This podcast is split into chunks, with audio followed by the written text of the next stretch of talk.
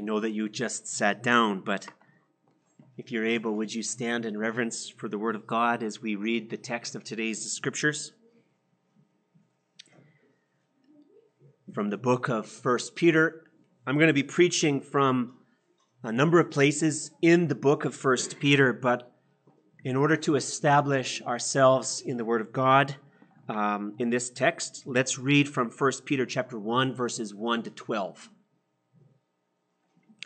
1 Peter 1, verse chapter 1 to 12, verse 1 to 12. Peter, an apostle of Jesus Christ, to those who are elect exiles of the dispersion in Pontus, Galatia, Cappadocia, Asia, and Bithynia, according to the foreknowledge of God the Father, in the sanctification of the Spirit, for obedience to Jesus Christ, and for sprinkling with his blood. May grace and peace be multiplied to you. Blessed be the God and Father of our Lord Jesus Christ. According to his great mercy, he has caused us to be born again to a living hope through the resurrection of Jesus Christ from the dead, to an inheritance that is imperishable, undefiled, and unfading, kept in heaven for you, who by God's power are being guarded through faith for a salvation ready to be revealed in the last time. In this you rejoice, though now for a little while, if necessary, you have been grieved by various trials, so that the tested genuineness of your faith, more precious than gold that perishes though it is tested by fire, may be found to result in praise and glory and honor at the revelation of Jesus Christ. Though you have not seen him, you love him. And though you do not now see him, you believe in him and rejoice with a joy that is inexpressible and filled with glory, obtaining the outcome of your faith, the salvation of your souls. Concerning this salvation, the prophets who prophesied about the grace that was to be yours searched and inquired carefully, inquiring what person or time the Spirit of Christ in them was indicating when he predicted the sufferings of Christ and the subsequent glories. It was revealed to them that they were serving not themselves, but you in the things that have now been announced to you through those who preach the good news to you by the Holy Spirit sent from heaven, things into which angels long to look. This is the Word of God. Let's pray. Oh God, we ask for your help now to open our eyes that we might see wondrous things in your Word. Instruct us, we ask, O oh God. Grant us new gospel eyes to see the glory of God in our salvation. And thereby, O oh God, to put our trust in you, O oh Lord, for the afflictions and travails of life. I ask, O Lord, that you may comfort and strengthen your people in your truth and that you may also use me, O Lord, as your mouthpiece to be faithful to the word of God, to the praise and glory of Jesus Christ, in whose name I pray. Amen. You may be seated.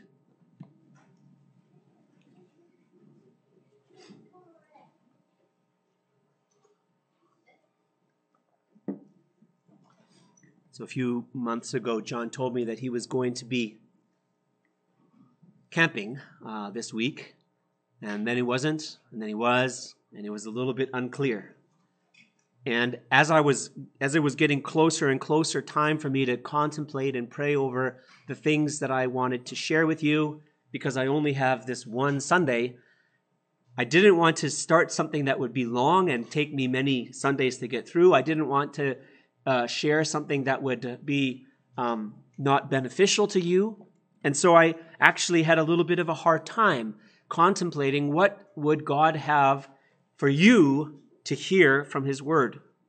And as I prayed and as I thought and as I meditated on what to do, uh, the reality that really pressed heavily on my heart was the tremendous weight of uncertainty and pain that many of you have been facing, especially over the past number of weeks and months. And I thought about this, and perhaps I felt particularly, you know, morose because today's September 11th, and of course, 21 years ago today, there was the thousands of people that had died in the attack in New York City. But it seemed true to me that the words from Job chapter 5, verse 7, were particularly true for this body, which says, Man is born for trouble as the sparks fly upward, which is not a very helpful Bible verse. But the families in this church body are going through all kinds of afflictions and painful trials. Cancer spreading through their loved ones' bodies, and children with uncertain illnesses, and relationships that are strained and painful, and people whom are called our family not really feeling like family because of issues of uh, conflict and lack of, of, of unity and the potential for long hospital stays and complications with pregnancies and so on. And as your pastor, I couldn't think about what really to bring to you to encourage you and to comfort your heart, other than I wanted the peace and the strength from the Lord to uh, be multiplied in your circumstances. And so I don't have anything especially pastoral to say, but I wanted us to spend a little bit of time to look at what the Word of God says as we go through the pain of the present circumstances that many of us are facing. And I wanted to reinforce in us the gospel perspective that the Word of God gives towards those trials and those sufferings that occur in everyday life. And there's a lot of places that we could look in the scriptures for God's perspective on trials. And normally when I preach, I like to preach a certain particular text in the Word of God and we'll zoom in on that text and we'll try to dig out and mine all the riches of the Word of God in that text. And that's what John does as well. And he has the added benefit of being able to go from one Sunday to the next, sequentially, expositionally through the Word of God, and parking himself as long as necessary in order to get the richness and the, all the juices out of that special particular passage that can be there. And that's what we generally do. And so, if you like, we spend our time looking at God's Word through a microscope to really see all the depth and all of the, the texture and the detail that is available in the Word of God. And I'm glad that we do that most Sundays. But today, I wanted to try something a little bit different. I wanted to zoom out and I wanted to examine a larger text of Scripture, like with a wide angle telephoto lens, and try to capture the breadth of the landscape that is presented to us in the Word of God. And so when we when we zoom in deep, we see the detail. We can get the depth of the revelation of God. And now when we're zooming out, what I pray may happen is that we can capture the sense of the continuity and the overarching themes that the scripture gives to us and gain a new appreciation for the big picture of what God's word has for us to see. And I wanted to look at this big picture perspective to the book of First Peter. Martin Luther said First Peter contains in it everything necessary for a Christian. And he's right. Martin Luther had a tendency to exaggerate. Perhaps that's one of his exaggerations. But nonetheless, his praise to the book of First Peter is well deserved because in First Peter we can see so many of the foundational truths of our salvation and the gospel. And there's many of those truths all throughout the book of First Peter. But what I want to try to do today is to examine something that might not be very clear on the surface, but I pray as we look deeper, we can see is an undergirding foundation, or if you like, kind of hidden bedrock in the book of First Peter, and that is the theme of trusting God in the midst of afflictions. And we're going to drill down in a few places. But we're also going to step back and look at the breadth of what God is speaking to us in the book of First Peter and try to capture a bit of the forest as well as the trees to understand this theme of trusting God in the midst of affliction throughout the book of First Peter. So let's begin. First Peter chapter 1 is written to those who are elect exiles of the dispersion in Pontus, Galatia, Cappadocia, Asia, and Bithynia. Well, those, those places might not mean very much to us. But anyways, they are in what we would call today modern Turkey. Okay? So Peter is writing to Christians in an area of a predominantly Roman world in a place that we now know as Turkey. And at that time, as at this time, the believers in that region were a religious minority scattered amongst the pagan, idolatrous, pluralistic Roman world. And we don't know exactly what these Christians were facing but that we but we do know that Peter wrote this letter on the eve of an inter- intense persecution that Christians would go through very very quickly after this under the emperor Nero and that it would continue for the next about 50 or so years. And chapter 1, verse 6. And so I, I really hope that you do have your Bibles open because we're going to be leafing around a little bit more today, perhaps, than we would normally do. But if you can follow along, I think it'll help chapter 1 verse 6 that these Christians were says that these Christians were grieved by various trials. Chapter 2 verse 19 says that they were enduring sorrows while suffering unjustly. Chapter 3 verse 9 says that they were treated evil and that they were reviled. They were reviled. Chapter 3, verse 16 says that they were slandered. Chapter 3, 17 says that they suffered for doing good. Chapter 4, verse 4 says that they were being maligned because they did not engage in the same flood of debauchery that the people in the world around them were engaging in.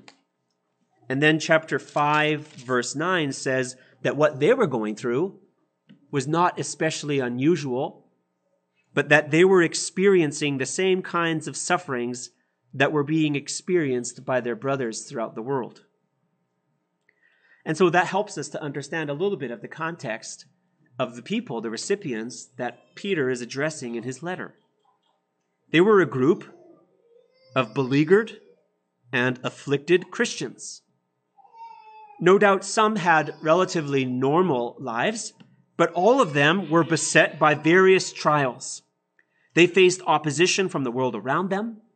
They faced maligning and reviling and ill and evil being done against them, even while they themselves were engaged in doing good. And what they faced there at the beginning of Christianity probably is very, very similar to the challenges that the Christians in that region face now. We know Turkey, it's a predominantly Muslim country. Very few believers remain in that region. It was at one point the epicenter of Christianity in many respects. But now, very few believers remain, and the ones that are there face religious oppression, social marginalization, and hardships. And so to them, Peter is writing to encourage them, to strengthen them in the midst of the challenges and the trials and the afflictions that they were going through particularly the trials that they were going through, suffering for righteousness' sake, suffering because of Christ. But, but the, the lesson in this book is not just for Christians in persecuted countries. The lesson in this book is for Christians at all times, in all places, who suffer various types of trials and challenges and afflictions as we go through life in this world. And so Peter is saying to us and to them in chapter 4, verse 12 and 13. If you look at 4, 12, and 13, he's kind of giving this instruction to them where he says, Beloved, don't be surprised at the fiery trial when it comes upon you to test you as though something strange were happening to you. But rejoice insofar as you share Christ's sufferings, that you may rejoice and be glad when his glory is revealed. In other words, Peter is telling the people, hey, you know, your life is not abnormal. What you're going through, it's not unusual for a Christian. Don't be surprised at difficulty, but rather be sustained in the difficulty. And then he's writing this book in order to give them that sustenance and in order to strengthen them and help them to find trust in God in the midst of afflictions. And so there, th- th- this theme of trusting God in the midst of trials and, and uh, trusting in the Lord in the midst of affliction is a major theme in First Peter. And it, it's kind of like a landscape painting, as I said. And we're going to zoom out, we're going to look at the main parts. But when we look at a landscape, we see houses, we see rivers and lakes, and we see cities, we see people. And what we don't see underneath is the bedrock that's there. But in a few places, the bedrock pops out and we get these jutting mountains. And then over here, another jutting mountain. But it's there underneath the surface in all of those places, and it's holding up the rest of the picture that we're seeing. And so maybe that's a helpful word picture for you to see. It's like First Peter is a landscape painting, and we see many different lessons and many different gospel applications and glorious truths to help us in our walk. But underneath of them all, we have this underlying theme of trusting God in the midst of affliction and entrusting ourselves to God while we're going through that affliction. And, and so there's lessons to husbands and lessons to wives and lessons to workers and lessons to bosses and lessons to pastors and there's lessons to citizens and they're all there in this book, all sitting on top of this bedrock point that Paul's trying to make about trusting the Lord and finding comfort in the midst of affliction in God. And so we don't have time to trace the theme exhaustively throughout the whole book, but I want to highlight a few major contours, right? The major peaks that pop out from the surface and help us to find and ground ourselves in this major theme of how do we find comfort in the midst of affliction in trust of God. And the theme of trusting God is highlighted, maybe especially in the book of First Peter, in three places. Probably we could find more, and I would encourage you in your study at home, go back and read through 1 Peter and see this theme in other places. But in our study, we're going to especially look at chapter 1, where Peter demonstrates to his readers the trustworthiness of God by pointing them to the glories of the wonders of God in salvation and the effect of God's grace and the salvation that God has given to them in their lives, even in the midst of trials. So that's kind of the first mountain peak. Chapter one, where the wonders of the glory of God give testimony to the trustworthiness of God. In other words, Peter is saying, here's the facts. We can trust God. Why? And then he says, evidence number one, evidence number two, evidence number three. Let me give you the evidence of God's trustworthiness. And that lays the foundation for everything that comes again. And then in chapter 2, Peter presents us an example of trusting God in the midst of affliction. And the, the example is the Lord Jesus. And we'll look at that. And then in chapter 4 and 5, Peter gives us some admonitions. Okay, so that's essentially the outline of today's sermon. Three points. The first point being the demonstration of the trustworthiness of God in our salvation. And then the second point, the example of Christ trusting in God. And then the third, very quick point, will be an admonition to trust in God. Okay, so the facts, the example, and the application. May God help us to be strengthened in these truths by His word. All right, so let's begin by looking at chapter 1. And at the outset, Peter is encouraging these suffering Christians uh, pointing them to the riches of the saving grace of God. And so let's look at chapter 1, verse 1 and 2, where he's beginning to lay these evidences of God's trustworthiness.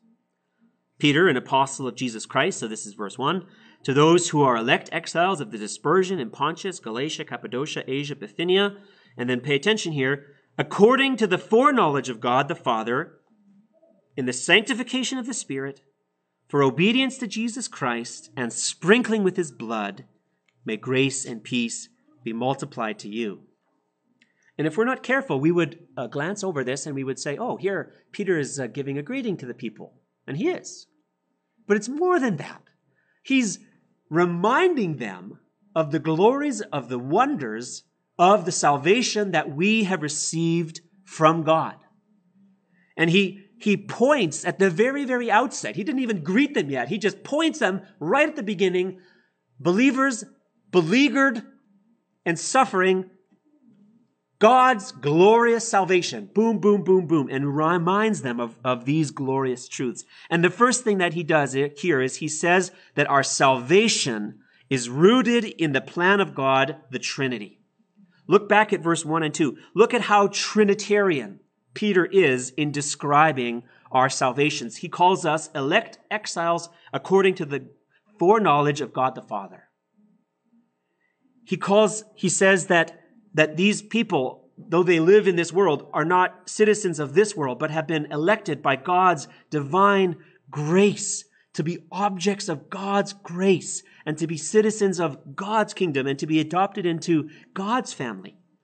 And then Peter writes that they were sanctified or set apart by the Holy Spirit for obedience to Jesus Christ and sprinkling by his blood, committed to the Lord Jesus and cleansed and forgiven and given over in faith to the Lord Jesus Christ. Okay, so, I mean, there's a lot of sentences here, but what Peter is telling them and what he's telling us is this Dear tested Christian, let this dawn upon your mind that if you are a Christian at all, it is because God, the blessed Trinity, Father, Son, and Holy Spirit, has set his heart upon you in all eternity and has accomplished everything necessary for your salvation in time that you might be given over completely in faith and love to the Lord Jesus Christ. And that's what Paul is saying. Peter is saying. And so, if there's any evidence for the trustworthiness of God and the goodness of God, it is this that God has elected his own, that we are anchored in the very heart of God from eternity unto eternity, and that God the Father and God the Son and God the Holy Spirit have made this divine covenant of redemption to bring little you and little me into a glorious salvation. And so that is what Peter thinks as being exhibit A of the trustworthiness of God. How can we know we can trust God?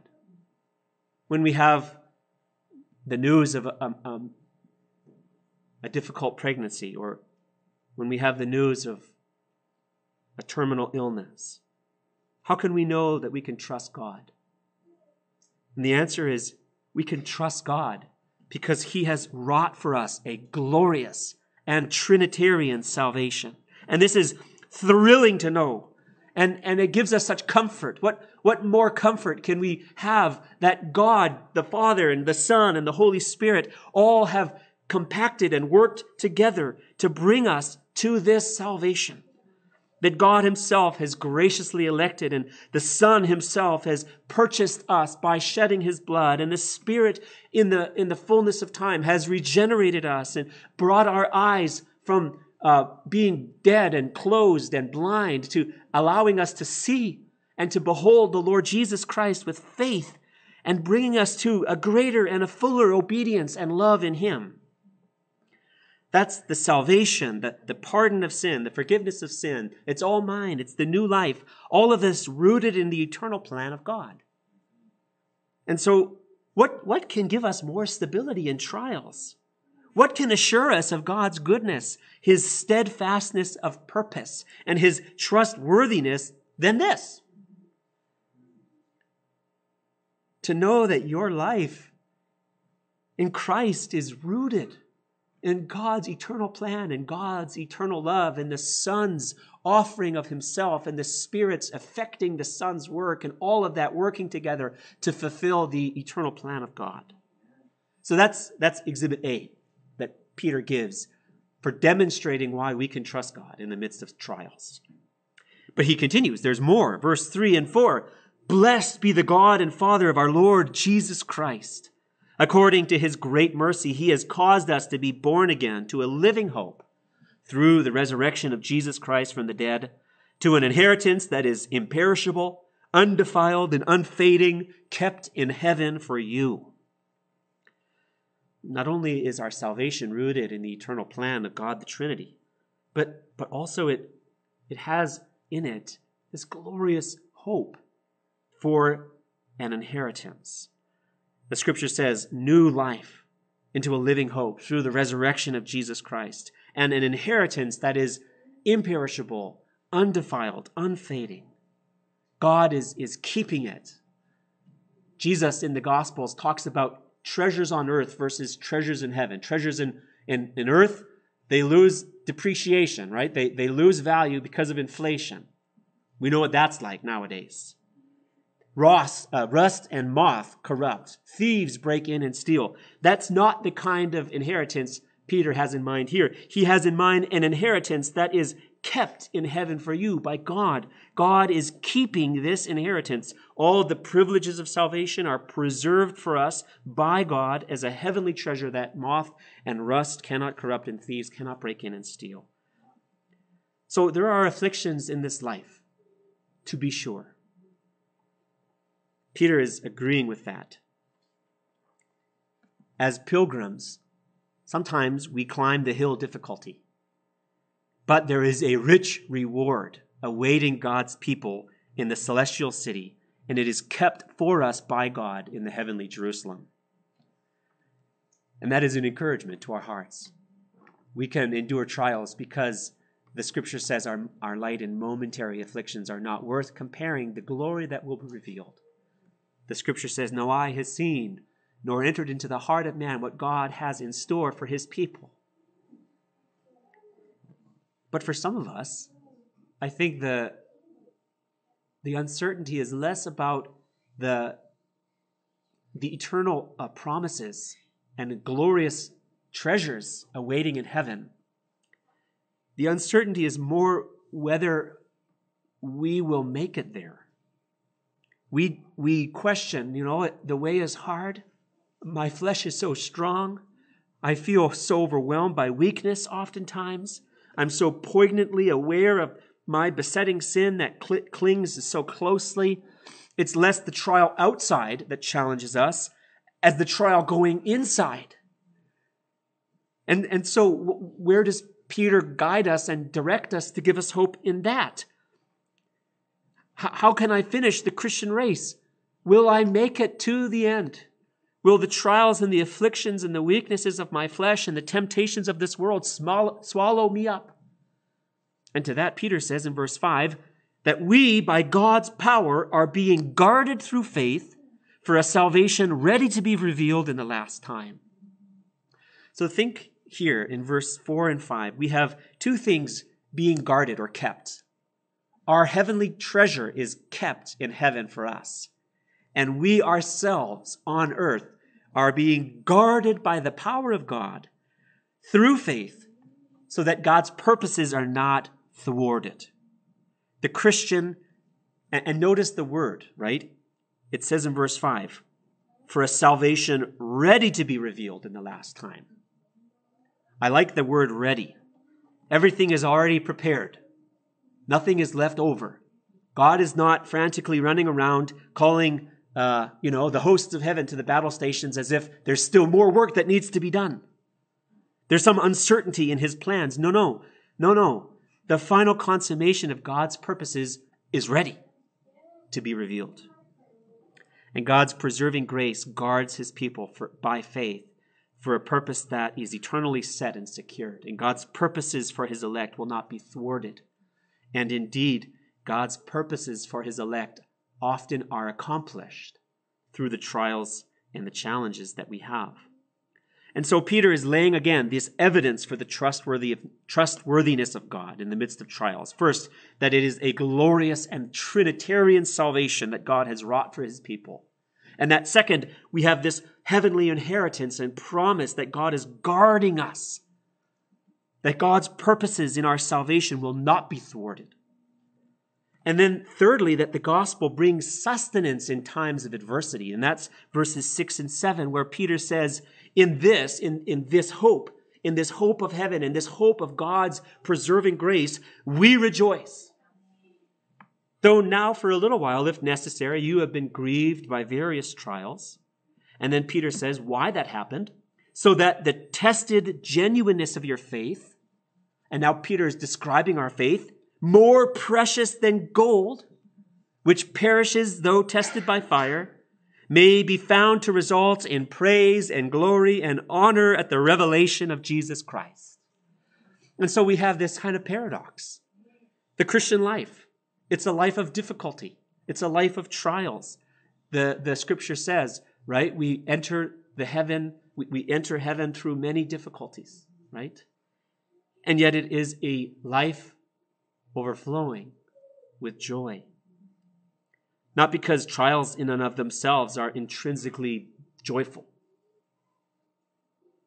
but because of what the Christian knows the trial accomplishes in the life of the man and woman of faith.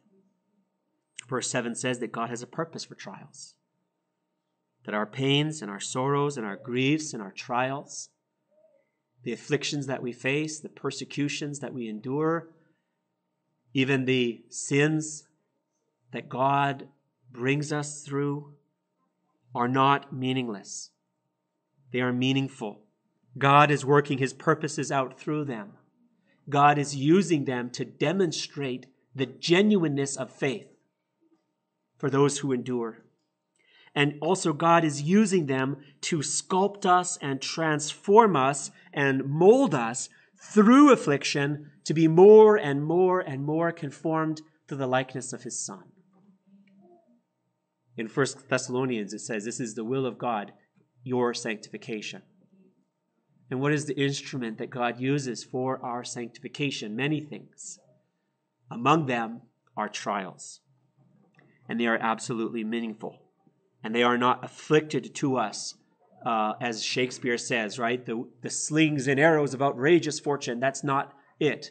But they are coming to us as the God's purposes to sculpt us and to refine us uh, so that we come through fire refined. God is molding you, God is shaping you through the afflictions that you are facing.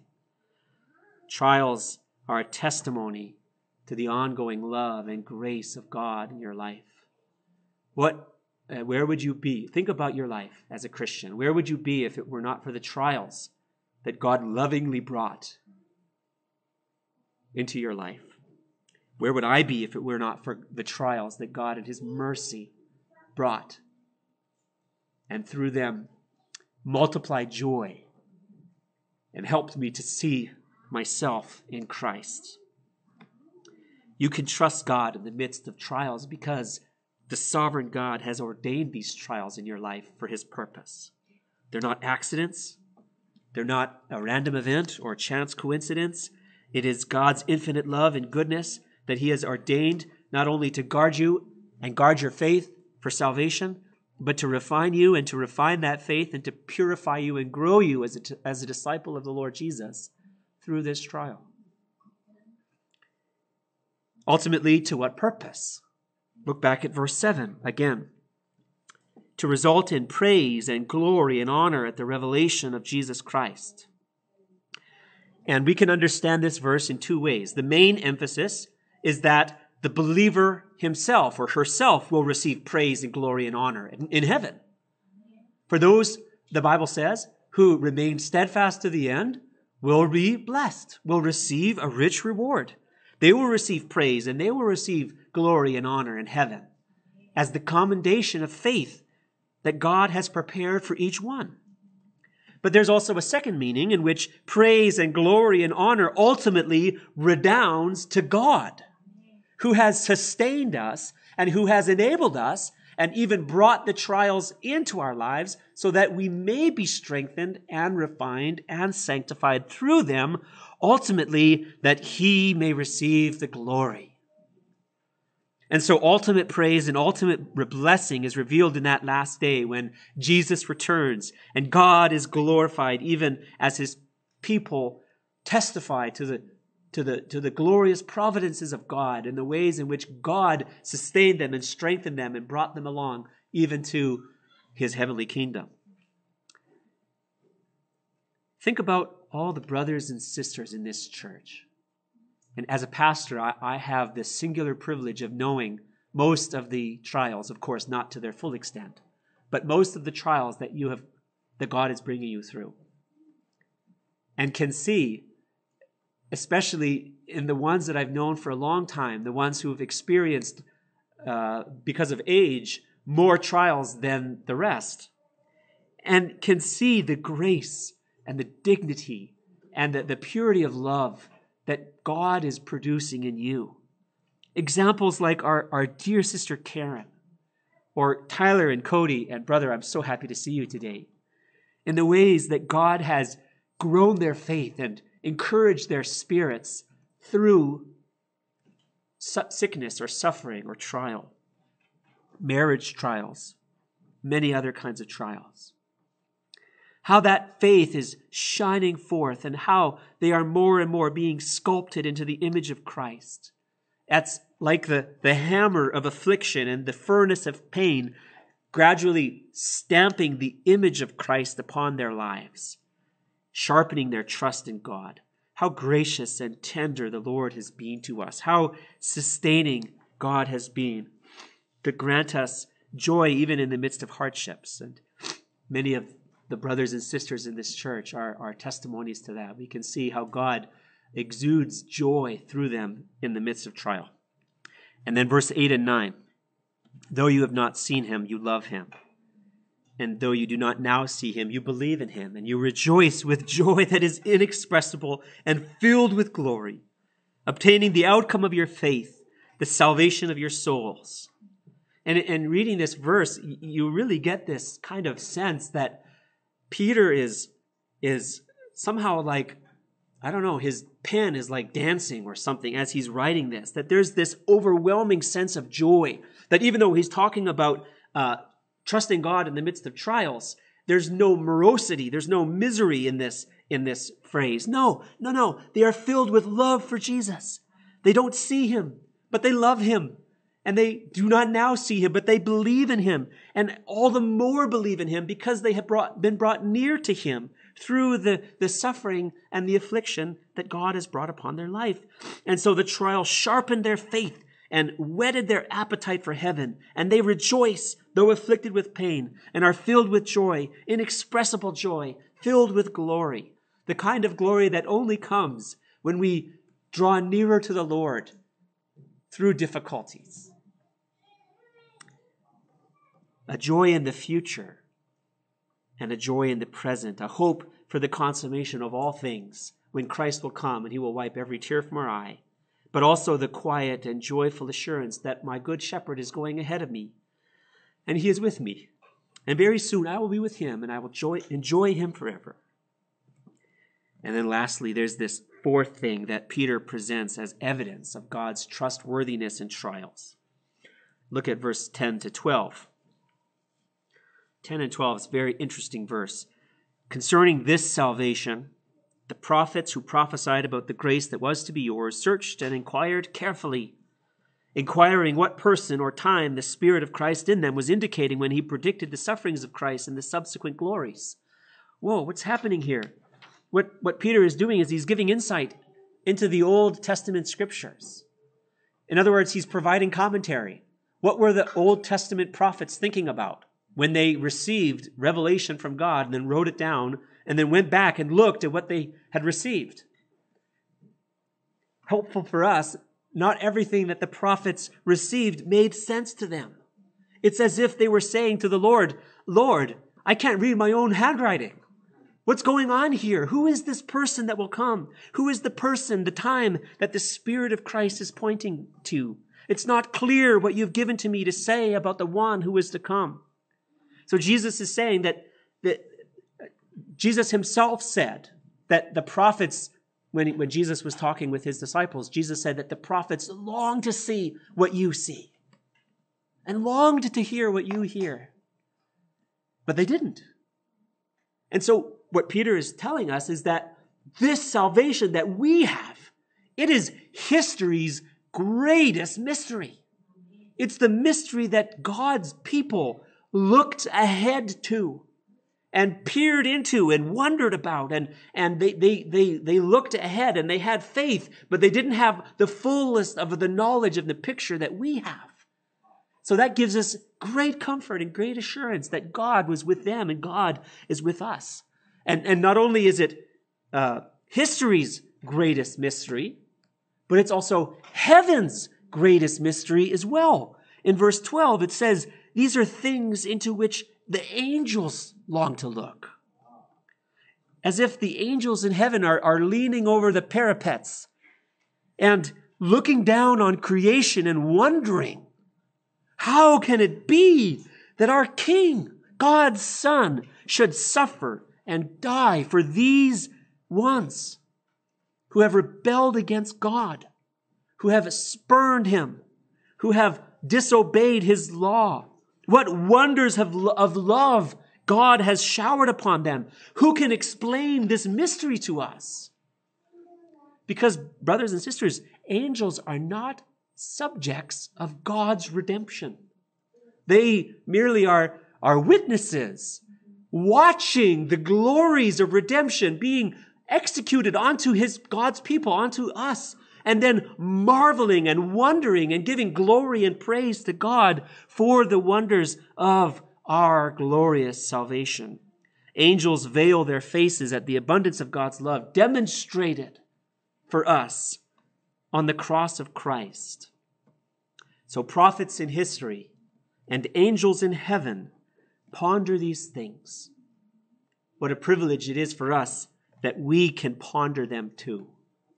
And you see the application that Peter is making. These beleaguered Christians, suffering various trials and afflictions, have as a bedrock for their souls and a foundation of their trust such a glorious God, such a demonstration of his glorious grace, such a, a magnificent display of his attributes, not just, not just a part, but God in his full display of attribute, God the Son and God the Father and God the Holy Spirit, that even the angels in heaven are amazed at this glorious salvation. And, and that's the salvation that Peter is putting forth as the evidence of God's trustworthiness, that we can trust him in the midst of trials. And I want you to notice another thing about these verses in chapter 1. Look back Look back over chapter 1. All of the verses that we have gone through, there is not one command in those verses. There is nothing of a do this or do that, or there's none of these imperatives. But all of it, so far in this book, as we've gone through, are indicatives, statements, factual evidences of what God has done, what God's salvation he has wrought, his promised inheritance, the hope and the joy that it produces in the life of the believer, the glory and the wonder that it elicits in history and in heaven. And, and so, again, Peter is building a case. He's encouraging the churches by considering not things that we need to do, but reminding us of the truth of what God has done, the salvation that we have in him. All of it so that we might find trust and encouragement as the bedrock for our souls. Trust and encouragement in God as a reminder from, uh, as, as, we are reminded of His truth. The foundation is here, and, and all of the applications come later. The, the, there are many, many commands in First Peter, but those commands flow out of this foundation of that we can trust Him. And so, because we can trust Him, we can obey Him. We can follow him. So let's move on to the second mountain peak. The first mountain peak was chapter 1, where Peter gives us boom, boom, boom, all these demonstrations of the trustworthiness of God and the evidences of his trustworthiness in, in our salvation. And then the second peak is a glorious example.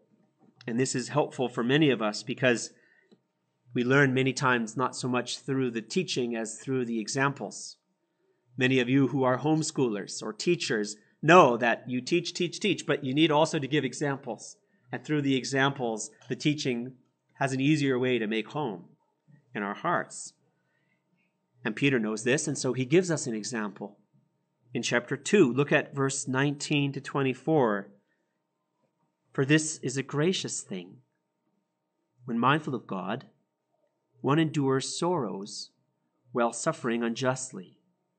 For what credit is it if, when you sin and are beaten for it, you endure? But if, when you do good and suffer for it, you endure, this is a gracious thing in the sight of God. For to this you have been called, because Christ also suffered for you, leaving an example so that you might follow in his steps. He committed no sin, neither was deceit found in his mouth. When he was reviled, he did not revile in return. When he suffered, he did not threaten, but continued entrusting himself to him who judges justly. He himself bore our sins in his body on the tree, that we might die to sin and live to righteousness. By his wounds you have been healed.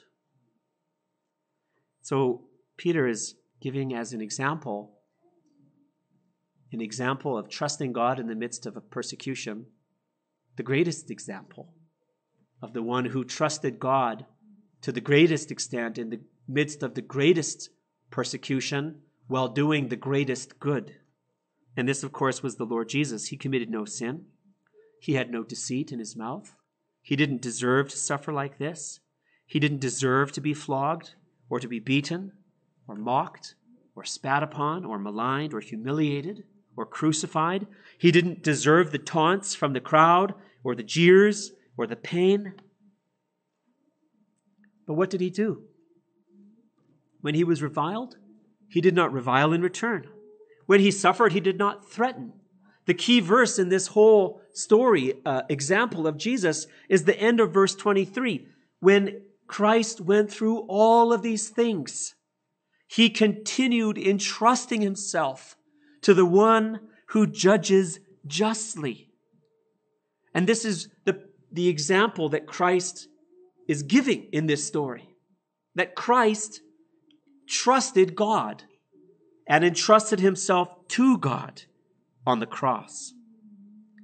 And in that trust, God, the judge, the one who judges justly, judged Jesus as a sin bearer.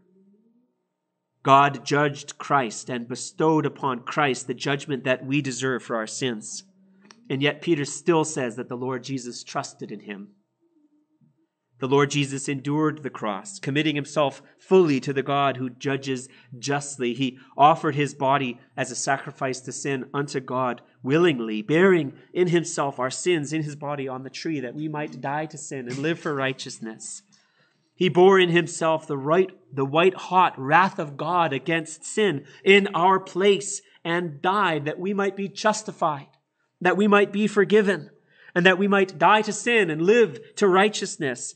And, and Jesus never stopped trusting in God, even when God turned his face away from the Son and, and poured out wrath upon the Son. The Lord Jesus trusted in him and said, Into your hands I commit my spirit.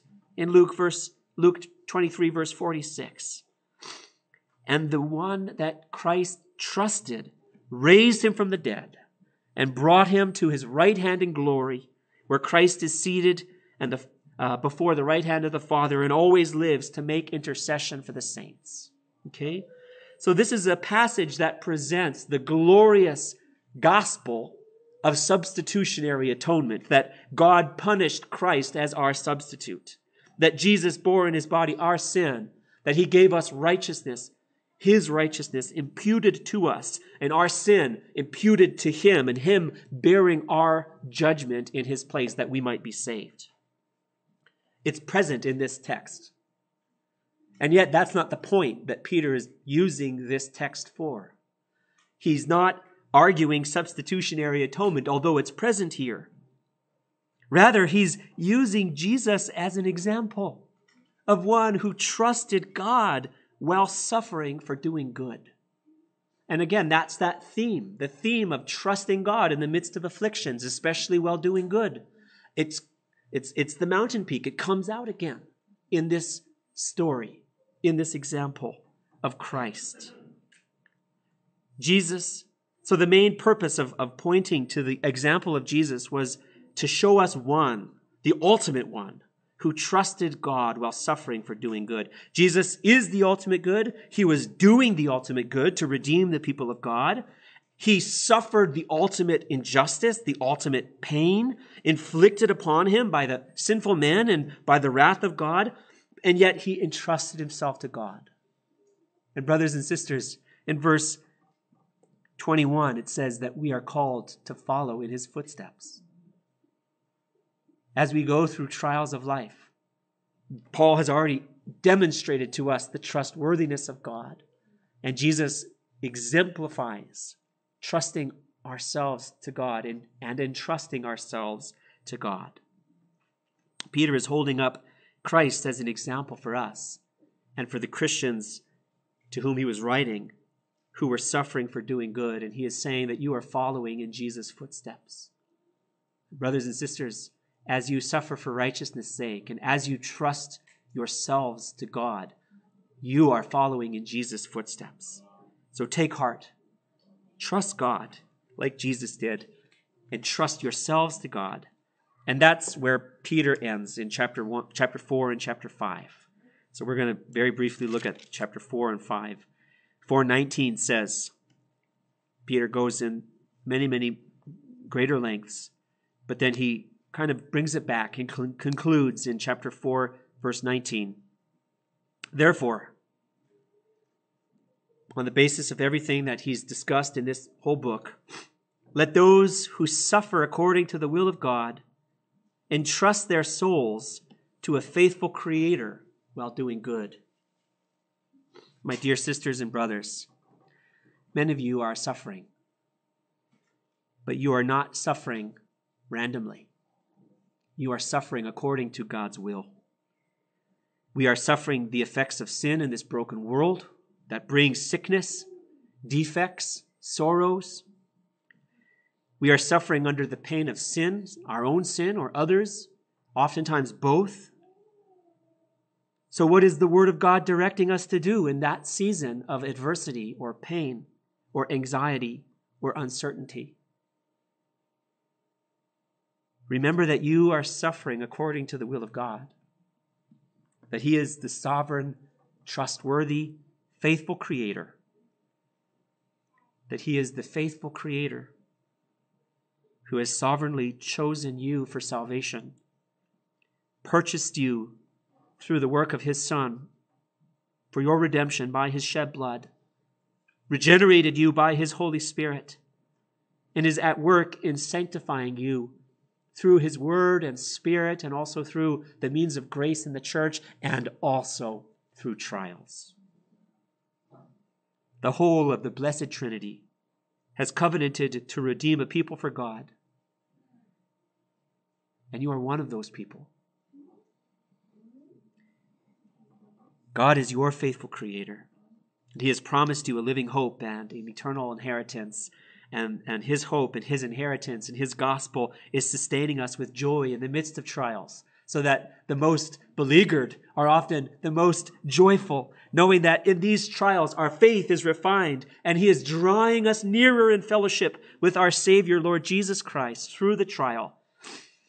And we have fellowship with him who has gone ahead of us, who has trusted God in the midst of his affliction and whom God vindicated and has made us and has made him our great high priest, the one that has gone ahead. I uh, received a little bit of help in preparing this sermon by an illustration that Sinclair Ferguson, the great preacher, used. And as it turns out, this um, illustration also applies to me. The illustration that Dr. Ferguson used is in his country, which is Scotland, most people drive with a manual stick shift transmission, right? And I have a manual stick, trif- stick shift transmission as well. Most of you probably have automatic transmission, so you, the illustration might not be so clear. but I think you know what I mean. It's a stick shift is where you have to adjust the gears in your car for the terrain that you're driving in. So when it's going downhill and fast, you put it in a high gear. But if you leave it in the high gear and now it's going to be a, a, hill, what happens? The engine lug, lug, lug, lug, lugs down. And if you don't change gears, eventually it'll stall. So instinctually, as we learn to drive a manual stick shift transmission, we learn to, to sense when it's time to shift gears, when it's time to put it into that low gear and climb up the hill. And that, that illustration is helpful for us in our Christian life. Sometimes we have the wind at our back and we're driving downhill and it's easy to put it into the high gear. And other times we, we encounter a hill and it's a steep one and we need to instinct put our hand on the gear lever and, and, and shift it into the low gear and remind ourselves, call to mind the glories of God's salvation. Put it into the low gospel gear where we remind ourselves of how trustworthy God is. Call to mind the, the living hope and the eternal reward promised for us in heaven. Call to mind that God is preserving us by his grace and through his power for the salvation to be revealed. That afflictions come to us as a gift from a loving hand of God. That way we don't stall when we climb up the hill. That way we can be strengthened and we can motor up and, and, and, and rejoice in the midst of trials. So, just to conclude, my brothers and sisters, I don't have anything tremendously pastoral to say for the trial and the affliction that you are going through. I really don't. All I can say is let us look to God's word. Let us examine what a glorious salvation God has produced for us. Let us look to Christ as our example, who trusted the Lord while doing good. Trust in the Lord, my dear brother. Trust in the Lord, my dear sister. He is the God of your salvation. As the cares multiply and the pain increases and the sorrows remain so poignant, may God strengthen you. May God help us to follow Peter's closing admonition in chapter 5.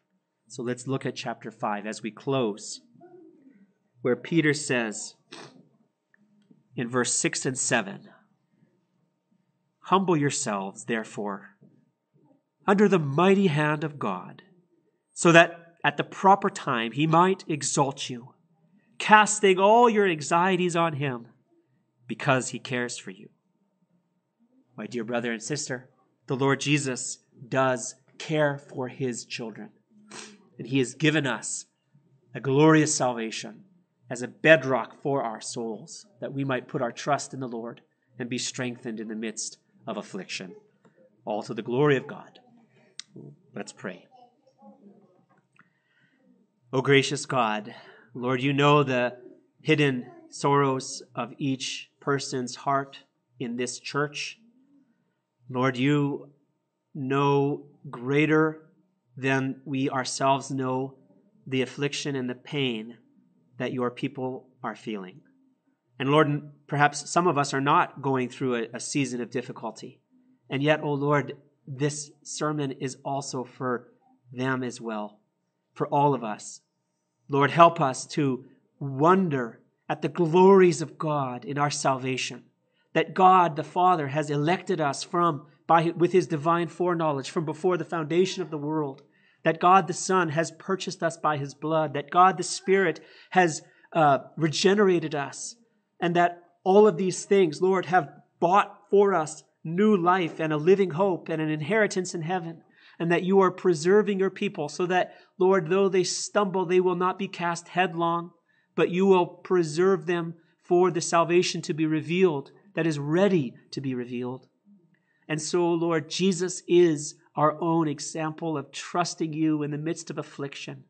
And by his trust, he has purchased for us our salvation, having received, Lord, your judgment and wrath in our place. So help us, O Lord, to look to him as our example. Help us, O Lord, to put our trust in you. All the evidences of, of the trustworthiness of God, Lord, stack up so high, much, much higher, Lord, than the doubts or the challenges that we might face. If we were only to look at you and call to mind the glories of God in our salvation. So I pray, O Lord, that this may be an encouragement to your people, that they may be sustained in faith, that they may multiply, Lord, joy and fellowship in the Lord Jesus Christ. Lord, that the people of God may be knit together and you may be glorified, even, O Lord, as you refine their faith and bring them ultimately to the image and likeness of Christ as we wait his heavenly return. Help us to trust you, I pray, in Christ's name. Amen.